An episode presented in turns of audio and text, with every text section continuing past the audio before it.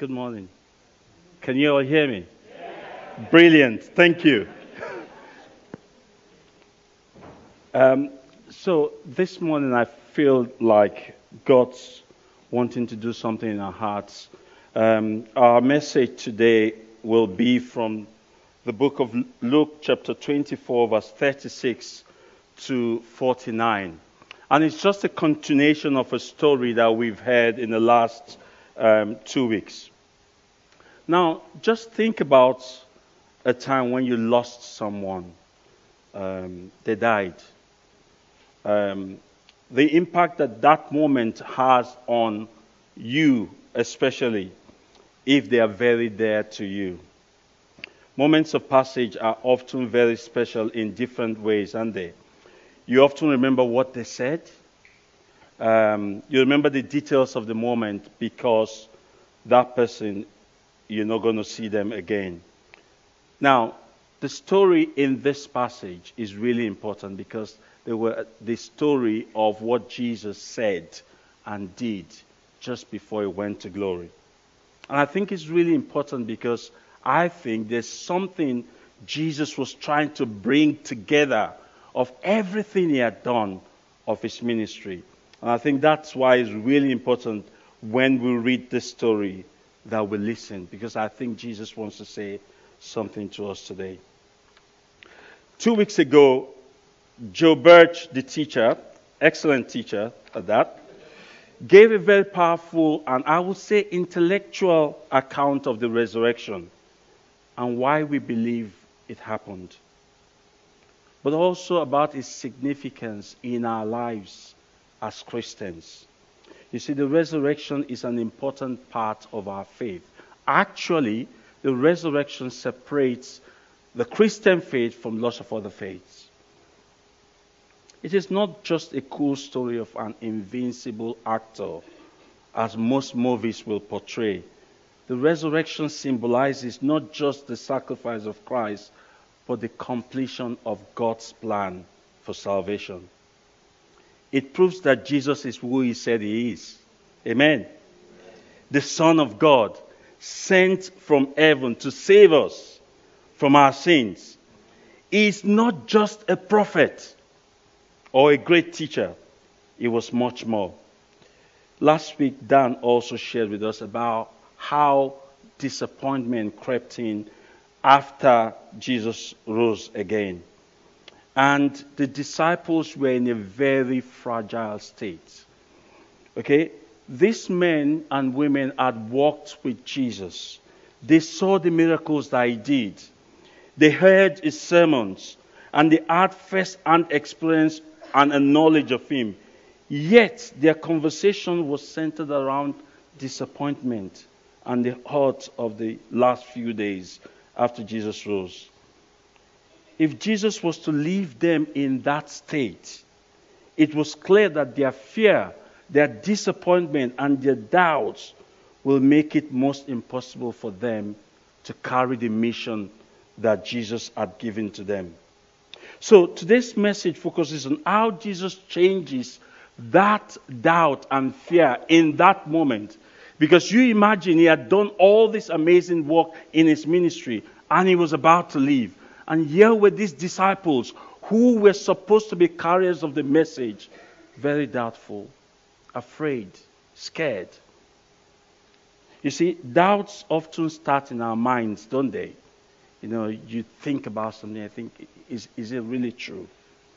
You see, that is why the mind is often referred to as a battleground. Never mind the battles that are world wars and so. The mind is a battleground because often the devil plants seeds of doubt. So let's see how Jesus deals with doubt. Let's go to St. Luke chapter 24, verse 36, and I'll read.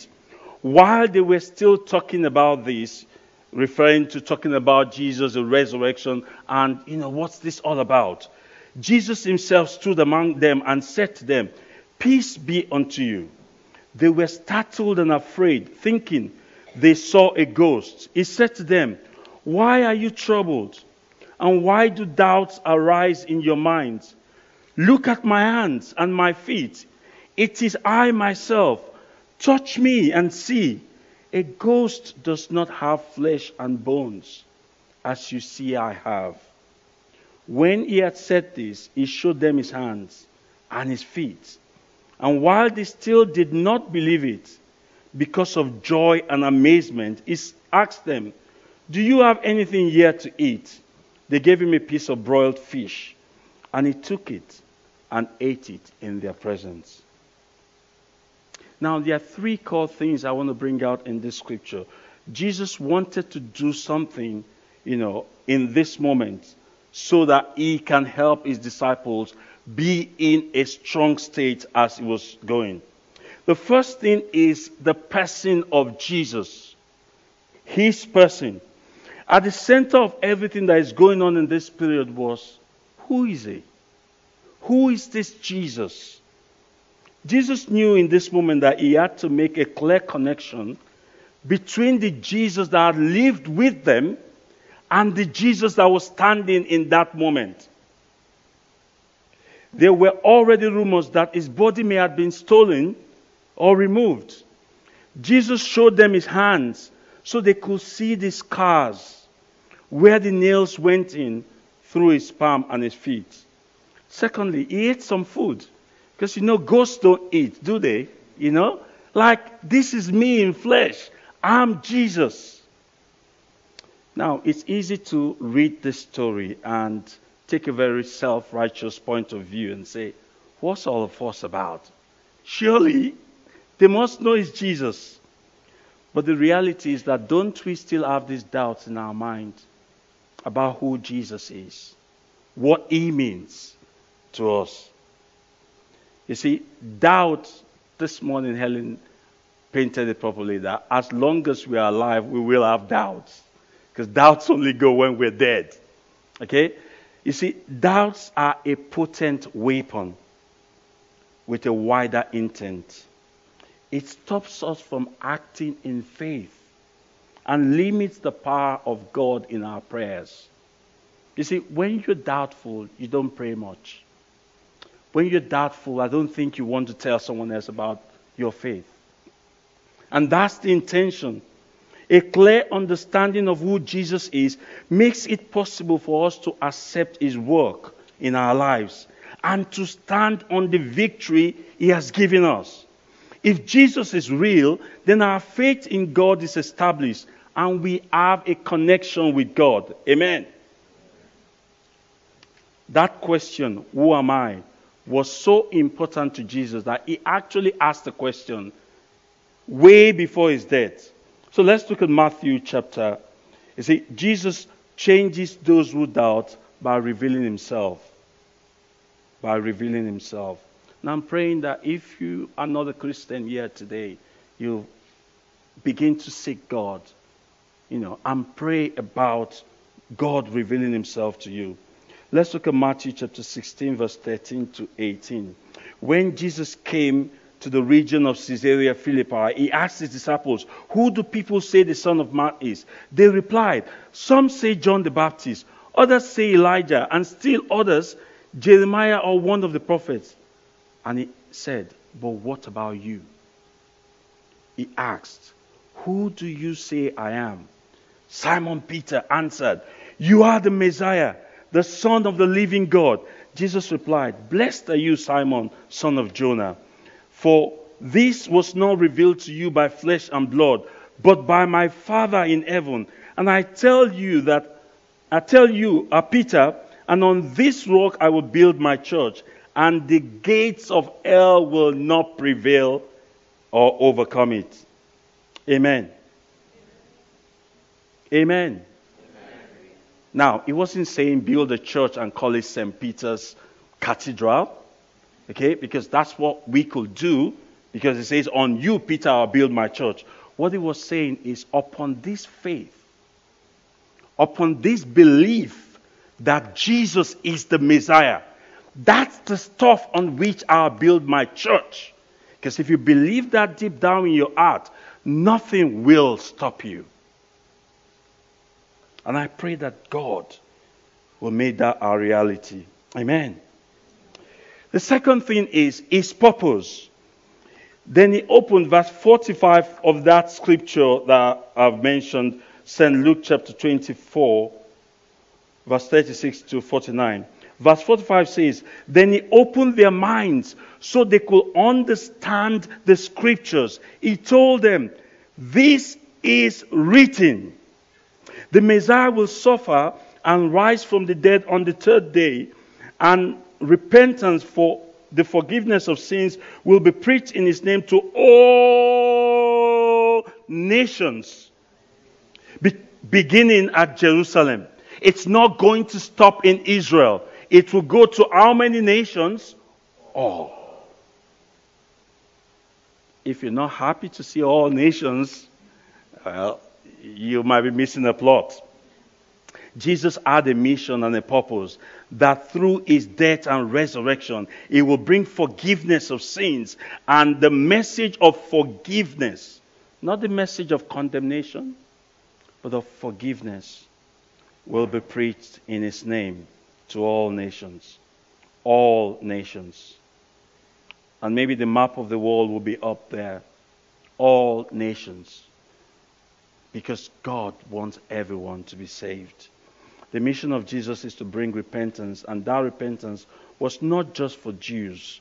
Even though the physical ministry of Jesus was largely to the Jews, this declaration made it clear that he was interested in the salvation of all nations and every people group. This is why we must be intentional in praying for all nations, every tribe and tongue, and all the people groups in the world.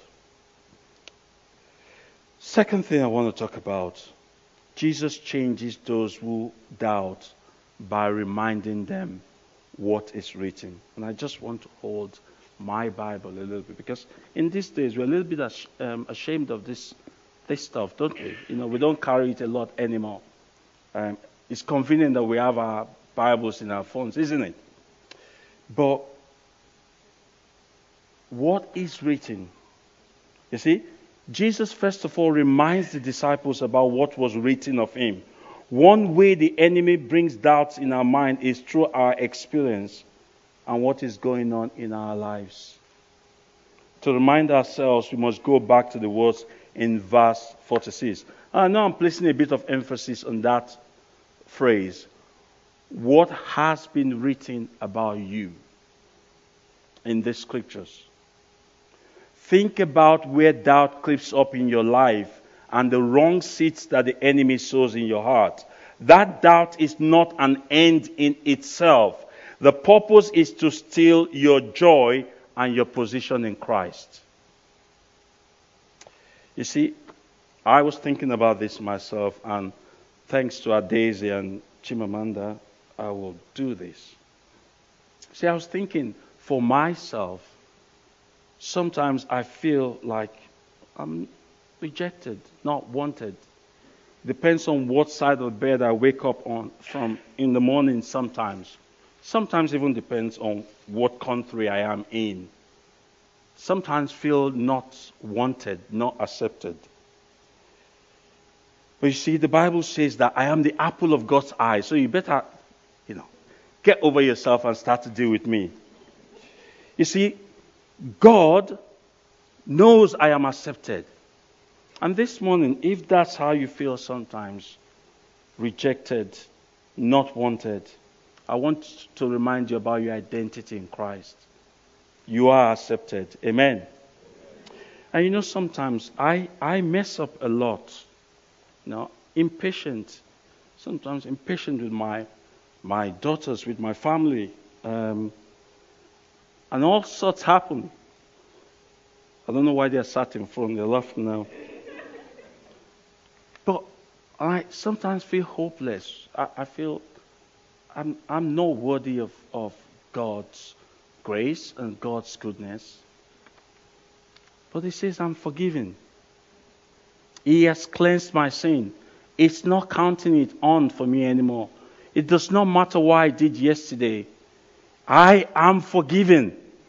Okay? You might want to dwell on the past, but the scriptures says, I am forgiven. If you're beating up yourself today, I want you to remember this forgiven. Amen. Romans chapter 8, verse 1 says, There is therefore now no condemnation for those who are in Christ Jesus. If you're in Christ Jesus, He has forgiven you. And I don't care what the devil tries to do with my mind, I am forgiven. And I am accepted. Amen. And this last one. You see, I have a love relationship with the NHS. And every time I go, they tell me about a BMI index. I don't know what that means. and you know, you know, it's it's troublesome. They never tell me anything good about what I'm trying to do. So, and I say that lightly. I love the NHS. You see, I sometimes um, I'm afraid of dying, and I as someone who has a long term condition that means I have to take a medication every single day, I often feel that my life is dependent on me taking my medication. And if I did not, then I probably won't be here much longer. But you see, God has not given me a spirit of fear, but He has given me a spirit of a sound mind. You see, and in fact, Jesus conquered death by going on the cross and rising up again. So, no fear here anymore. I don't have to be afraid. Yes, I've got to try and do something. I've got to walk a little bit more. I've got to try and get my body moving. But that should not mean that I'm afraid of death. Now, what's yours today? What's written about you? What is the scripture saying about you? Because do not let the things that the enemy puts in you to define you. The only thing that must define us is what is written, the word. Finally, his promise. So we've talked about the person of Jesus. We've talked about his purpose. The final one is his promise verse 49 says, I am going to send you what my father has promised, but stay in the city until you have been clothed with power from on high. That promised gift from God is the Holy Spirit. And I know we don't hear about the Holy Spirit a lot these days. And that's not, that's across the body of Christ. You see, Jesus knew that if he left his disciples in that state, they would no longer see him, they will not hear him speak anymore, they will not be encouraged, at least the way they were used to. He asked them to wait. On Friday, we went to see a school, and you know, because we live like in a microwave society, don't we? Instant. Okay, instant. We have instant coffee. Okay, instant everything. Microwave, you know, you put it in the microwave, five minutes it's out. And sometimes our Christian walk can almost be like that. We don't wait anymore for anything. We don't spend time. There used to be a time when, as Christians, we prayed, we waited to hear from God before we stood up. Because we sort of felt like if God can say one thing to me, I will know what to do and I will have a direction. So on Friday, we went to a school, the whole Ulebor crew family, and they, as they showed us around, um, it was a school that potentially we were thinking um, our first daughter could go to. As he showed us around the school, the principal said to us that um, there is, I don't know if it's the principal, some, I think it's one of the girls, said to us, there is a practice in the school during assembly that they have to, I think once every week, she said, they have to be in silence in the assembly for 30 minutes. So just picture that now, starting now. So they had to be silent. 30 or I'm thinking, wow. Like, what do they do? Nothing. Just reflection. And I said to one of my girls, I said, This is the school you should go to, honestly. like, you know, just shut up for 30 minutes. No, I did I use the word? I'm not sure. Uh, just keep quiet for 30 minutes. Don't say anything. Don't prance around. Don't do anything. And you know, this morning, the Holy Spirit was ministering to me. That's you. Maybe it's time to wait a bit more. Maybe it's time to spend time waiting on me because you get busy all the time. Um, St. John chapter 16, verse 13 says, When the Spirit of truth comes, it will guide you into all the truth. It will not speak on his own, it will speak only what he hears, and it will tell you what is yet to come.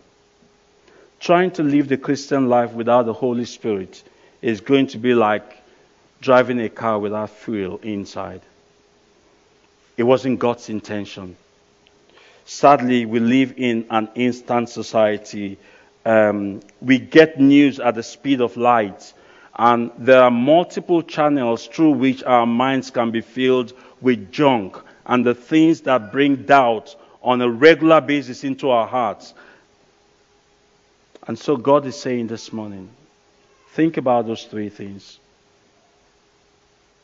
The doubts in our hearts stop us from fulfilling what God wants from us. Let's get a revelation of who Jesus is. He is the Messiah. He has come to deliver. Let's get a revelation of his purpose, what he has come to do, to save all nations.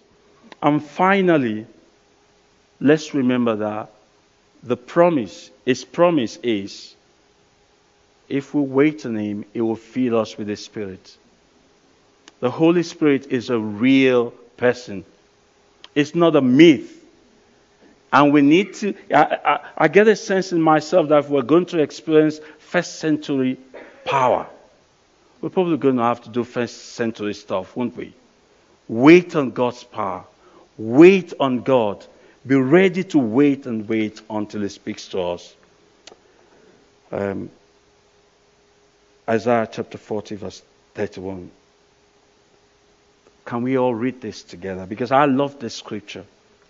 And I know this translation calls it hope, but most translation will say wait. So could you just replace the word hope with wait? Will that be helpful? Can we all go together? But those who wait on the Lord will renew their strength. They will soar on wings like eagles. They will run and not grow weary. They will walk and not faint. Amen.